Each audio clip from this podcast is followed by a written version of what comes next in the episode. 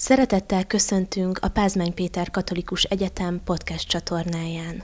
Ezen a felületen elsősorban az egyetemi élettel, oktatási, kutatási és tudományos tevékenységünkkel kapcsolatos témákról beszélgetünk. Célunk, hogy katolikus identitásunkból fakadó értékeinknek, törekvéseinknek és eredményeinknek ebben a formában is hangot adjunk. Vendégünk Süveges Gergő, újságíró, műsorvezető és családapa, akinek fontos az állandó egyensúlykeresés munka, szolgálat, feladat és család között. Menjünk vissza egy picit a gyermekkorodra, hogy honnan is indultál, és hogy milyen gyermekkorod volt.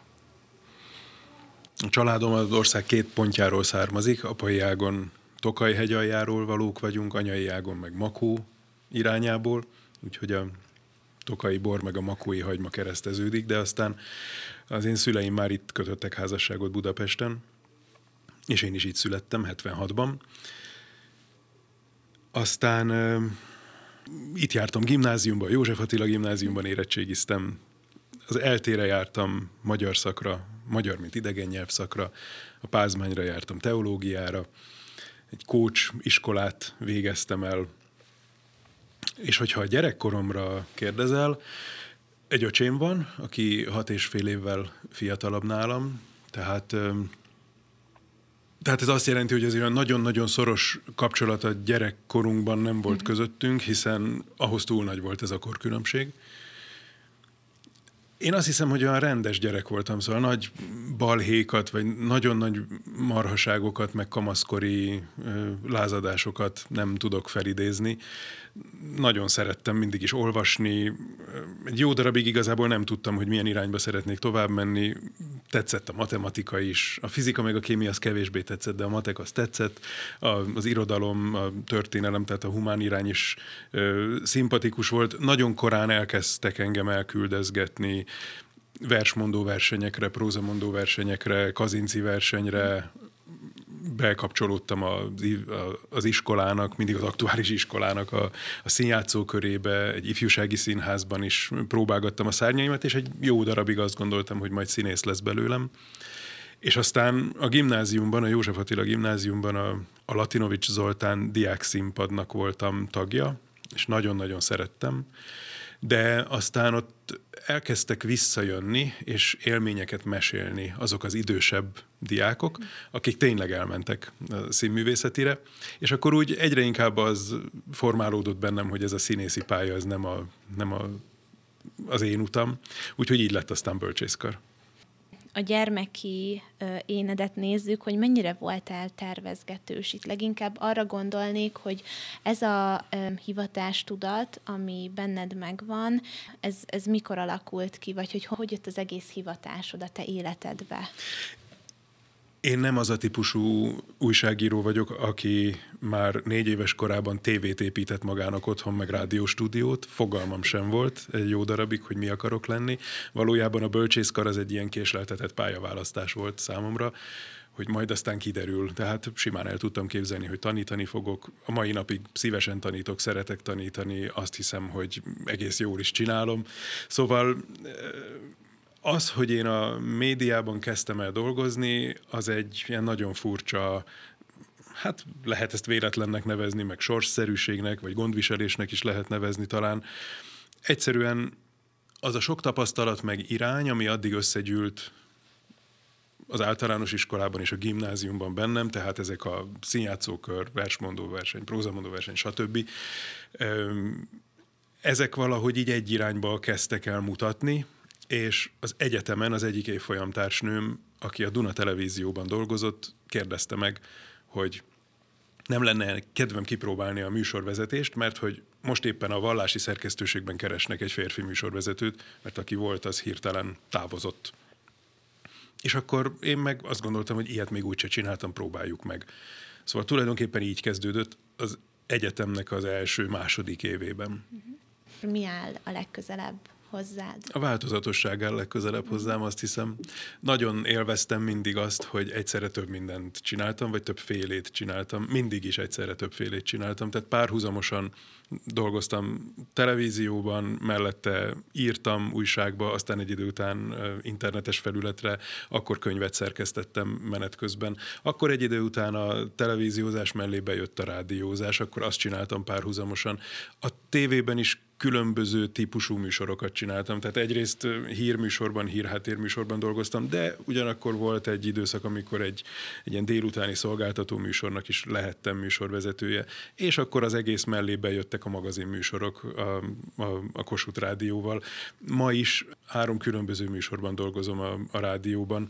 Ezek most már nem hírműsorok, meg hírháttérműsorok, hanem kifejezetten magazinműsorok, portréműsorok, családi műsorok, de ma is azt élvezem, hogy egyszerre dolgozom különböző típusú műsorokban, tehát különböző módon járatom, vagy kell, hogy járassam az agyamat, amikor, amikor készülök, meg gondolkozom, és mellette írok, könyvet írok, könyvet szerkeztek, könyvet egészítek ki.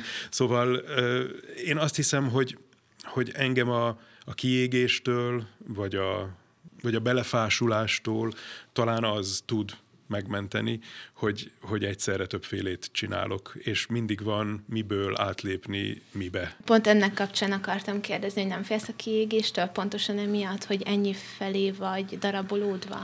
Nem, nekem ez éppen felüdülést jelent, és igazság szerint azt sem tudom megmondani, hogy most tévé, rádió vagy írás, hogy melyik áll hozzám közelebb, mert, mert mindegyikben megtaláltam azt, ami, örömmel töltött el azt, ami kihívás volt számomra, ami jó feladat volt, ami, ami inspirált az újabb, meg újabb lépésekre. Nagyon kíváncsi voltam akkor, amikor nagyjából 8-10 évvel ezelőtt a tévé elmaradt az életemből, és maradt a rádió, hogy ez a képernyő betegség, ez vajon létezik-e bennem, vagy hogy ott van-e bennem az a dübörgő vágy, hogy nekem mindenképpen a képernyőn kell üldögélnem, és hála jó Istennek nem csak nem, hogy dübörgő, de még halkan lábújhegyen osonó vágyat sem érzek arra, hogy feltétlenül ha van tévés feladat, vagy képernyős, vagy kamerás feladat, akkor nagyon szívesen vállalom, de az nincsen bennem ma sem, hogy nekem feltétlenül ott kell lennem, mert különben meggörbül a világ gyémánt. Úgyhogy azt hiszem, hogy lehet, hogy ez egy szerencsés alkat, vagy szerencsés gondolkodásmód, de én nagyon nagy örömmel, meg élvezettel találom meg mindig a éppen aktuális feladatban azt a kihívást, ami, ami örömmel tölt el. Ez azért érdekes, mert én pont gondolkoztam ennek kapcsán, ugye, hogy én is végeztem.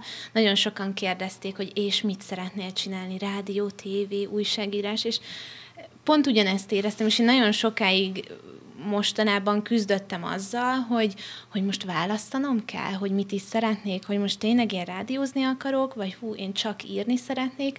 És igen, valahogy én is mostanában fogalmaztam ezt meg, hogy nem feltétlenül kell választani mert, mert mindenben meg tudja találni, vagy hál' Istennek egy picit én is így érzem, hogy meg tudtam eddig találni mindenben azt, amire éppen szükségem volt. Rákanyarodva picit nyilván így a, a pázmányos közegre, hogy erről is szót ejtsünk, mi az, amit a, az egyetemnek köszönhet? Hogy a pázmányon én a teológiát ezt levelező tagozaton végeztem, tehát ez azt jelenti, hogy négy éves képzés volt, és hát bizonyos hétvégéket töltöttünk bent a nagyjából 60-70 hát osztálytársammal vagy, vagy csoporttársammal együtt, és akkor ezek a hétvégék, ezek talán péntek délután és szombat egész nap, ezek azért eléggé agyibbasztó hétvégék voltak, és aztán természetesen vizsgáztunk is. Ezt én akkor másképpen nem tudtam megoldani, mert hogy közben két másik szakra jártam a, az eltére, tehát ez volt az, ami, ami reálisnak tűnt. Inkább azt mondanám, hogy olyan személyiségek akikkel kerülhettem közelebbi kapcsolatba, akik aztán, ha nem is személyesen, de gondolatban, meg így üzenetben, vagy magatartásban és habitusban elkísértek.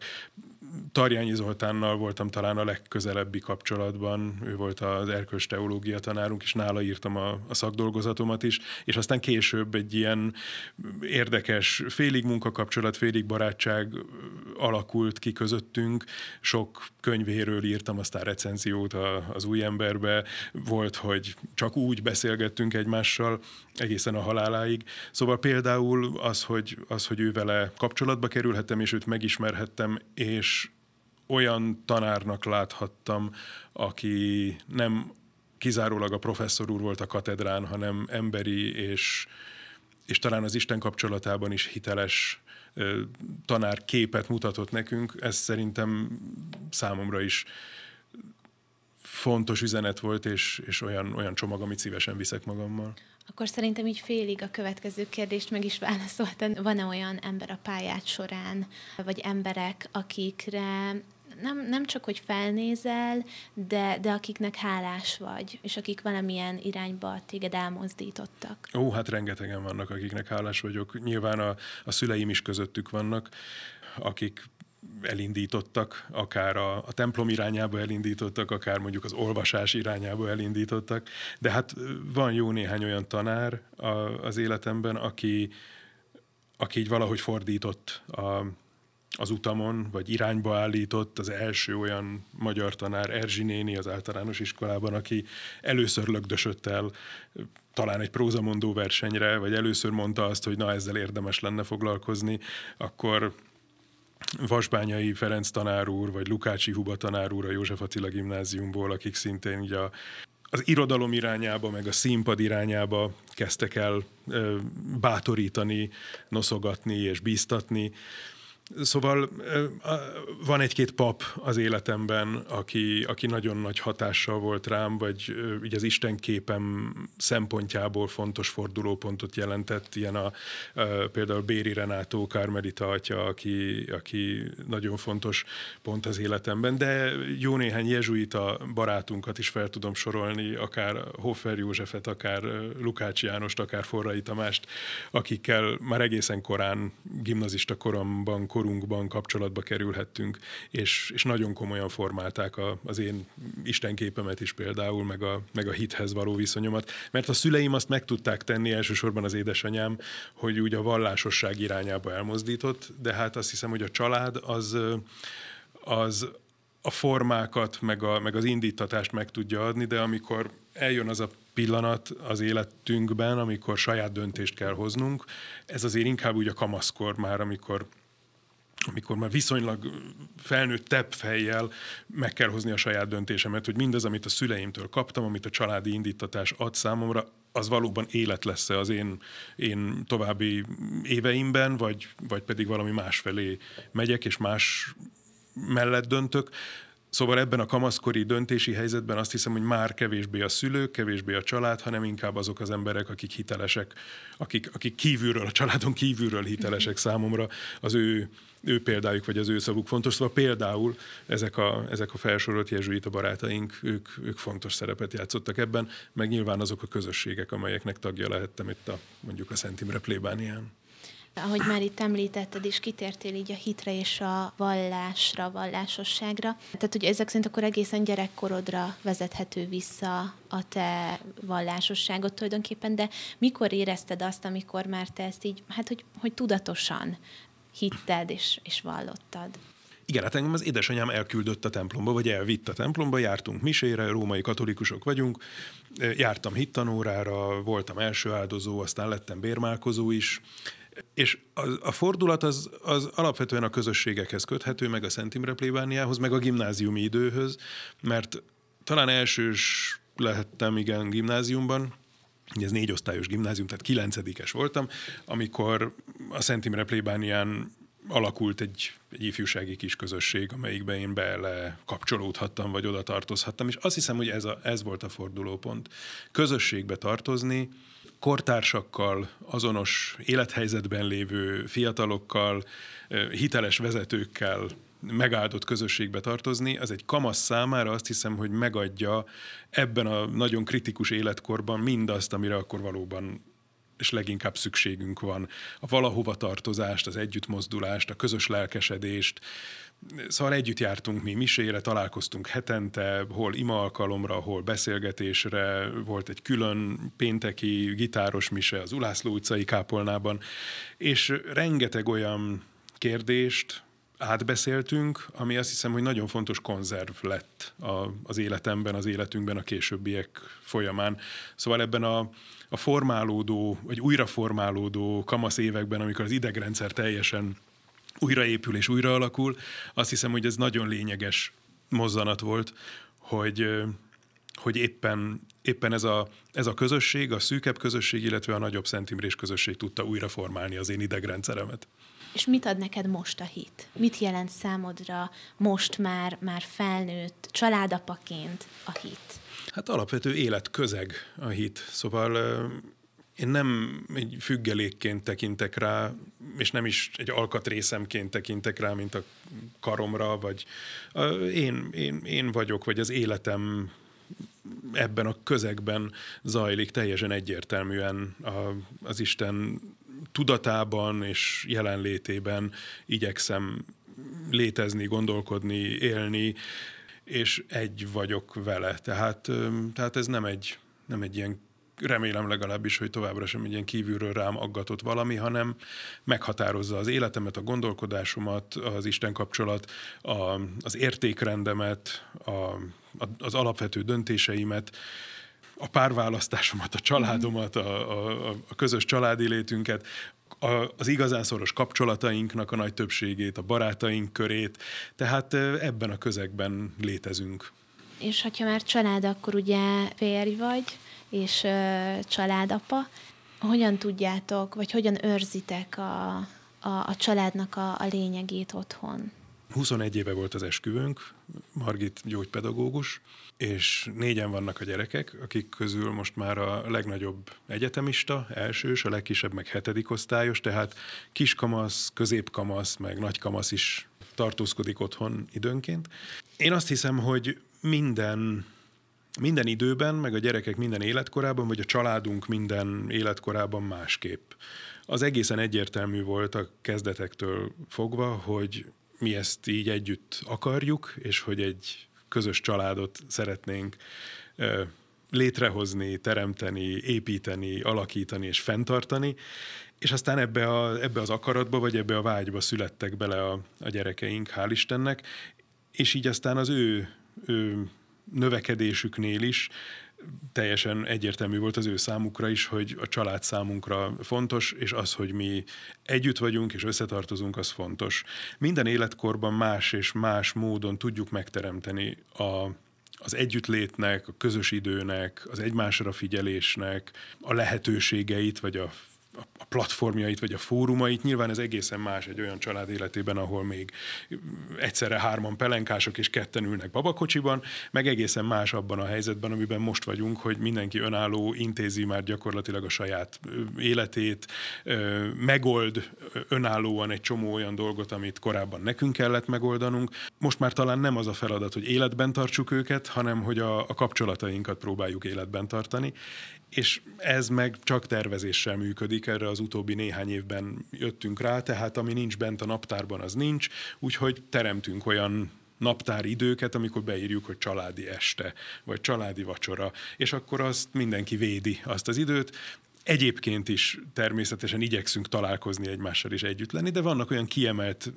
néhány órák a, a naptárban, amikor mindenki tudja, hogy akkor, akkor együtt vagyunk, és közösen étkezünk, vagy társasjátékozunk, vagy csinálunk valamit.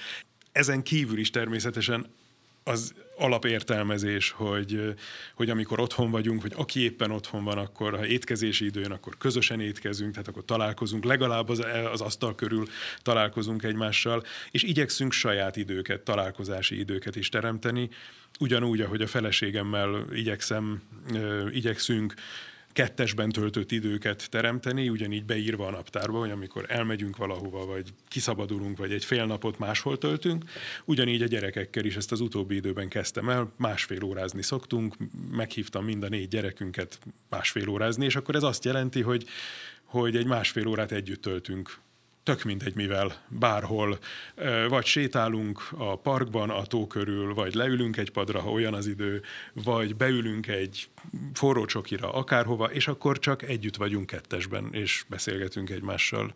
És akkor minden alkalommal beírjuk a naptárba a következő ilyen találkozót. Most úgy tűnik, hogy egy ilyen nagyjából havi ritmus kialakítható, tehát, hogy körülbelül havonta mindenkivel egy másfél órát kettesben együtt tudok tölteni, és ezek, ezek nagyszerű lehetőségek. Még akkor is, hogyha nincsenek parázs témáink, amiről feltétlenül beszélni kell. Önmagában az, hogy ezt a másfél órát egymásnak ajándékozzuk, ez, ez teremt kapcsolódást, meg lehetőséget a találkozásra.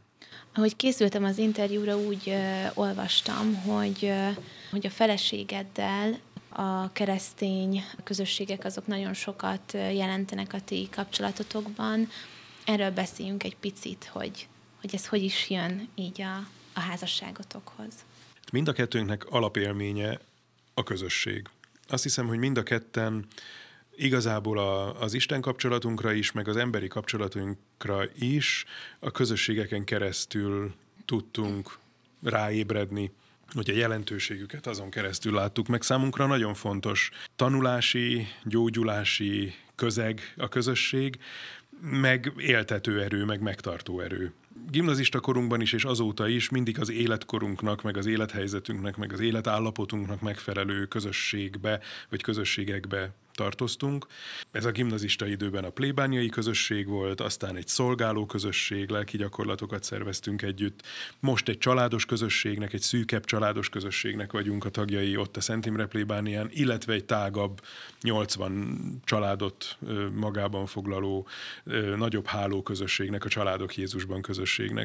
És egy jó tíz évvel ezelőtt találtunk rá egy eszközrendszerre, amely Németországból származik, ez az NCD, a természetes közösségfejlődés eszközrendszere, és ez nagyon szíven ütött bennünket, és nagyon, nagyon alkalmas eszköznek érezzük arra, hogy egy egyházi közösség, legyen az kisebb vagy nagyobb, rá tudjon nézni saját magára, és egy kicsit tudatosítani tudja azt, hogy milyen dinamikák, mi minden működik egy közösség életében, és hogy ezeket jobban tudja működtetni. Úgyhogy egy jó tíz éve valóban azzal foglalkozunk, hogy, hogy keresztény közösségeket támogatunk, segítünk abban, hogy saját magukra tudjanak nézni, kicsit tudjanak többet tanulni arról, hogy hogy mi működik a motorháztető alatt, és hogyan duruzsol a motor, és hol, hogyan érdemes apró pici változtatásokkal beavatkozni ahhoz, hogy mindenki számára élőbb, éltetőbb és kifelé is vonzóbb közösségekké válhassunk. Rátérve így nemrég megjelenő könyvedre, ugye az Apa kulcsra, hogyan született a könyv, vagy inkább azt kérdezném, hogy miért született a könyv? Két dologra jöttem rá. Az egyik az, hogy az apák szeretnének jobb apák lenni. És ehhez szükségünk van valami támogatásra. A másik, amire rájöttem, hogy tele vagyunk, körül vagyunk véve, el vagyunk árasztva modellekkel, és ezeket a modelleket, ezeket nagyon korlátozott mértékben vagyunk képesek használni a saját életünkre, és szükségünk lenne azokra az alapelvekre, amelyek a modellek mélyén meghúzódnak. Ugyanis, ha körülnézünk a az apák által írt, apákról írt könyvek piacán, amelyikbe az én két korábbi könyvem is beletartozik. 2008-ban jelent meg az apaképírás, 2012-ben az apaszem, akkor azt látjuk ezekben a könyvekben, hogy rengeteg történetet mesélnek el, apák írnak a saját családjukról, apák írnak történetet a gyerekeikről, a feleségükről, a saját apaságukról, és nagyon inspirálóak, nagyon lelkesítőek, nagyon fontosak ezek a történetek. Nagyon szeretünk történeteket olvasni, és történeteket írni is nagyon szeretünk. Én is ezt tettem, mondom. Ugyanakkor, hogyha arra vagyok kíváncsi, hogy akkor most az én életemben konkrétan itt mit tudok tenni, akkor ezeket a történeteket, mint egy ilyen hatalmas szitán át kéne szitálnom, mint az aranymosó az ő szitáján, és reménykedem abban, hogy valami hát, ha megcsillan. Elolvasok egy kötetet, ami tele van történettel, van benne 30-40-50 sztori, és ebből két-három-négy mondat az, ami szíven üt és nekem szól. És ez már nagy dolog, hogyha ennyi nekem szól. De arra voltam kíváncsi, és azon kezdtem el gondolkodni, egy nagyjából két évvel ezelőtt, hogy vajon a modelleken túl, ezeken a történeteken túl, vagy ezeknek a mélyén vannak-e olyan alapelvek, amelyeket minden apa, minden élethelyzetben, bármelyik gyerekével kapcsolatban használni tud.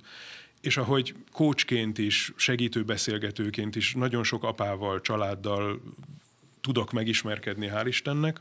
Arra jöttem rá, hogy létezik három alapelv, amelyet valóban bármely élethelyzetben lévő apa tud alkalmazni a saját életére. Azért hangsúlyozom ezt a bármely élethelyzetet, mert nagyon sokféleképpen vagyunk apák. Sokaknak megadatik az, hogy egy feleséggel együtt nevelik a gyerekeiket, de mivel minden második házasság felbomlik Magyarországon, ezért nagyon sok apának ez nem adatik meg. És van olyan apa, aki két hetente látja a gyerekeit, van olyan apa, aki egyedül neveli a gyerekeit, van olyan, aki mozaik családban él, szóval, hogy nagyon különbözőek az élethelyzetek, az azonos, hogy szeretnénk jó apák lenni, jó apjai lenni a gyerekeinknek.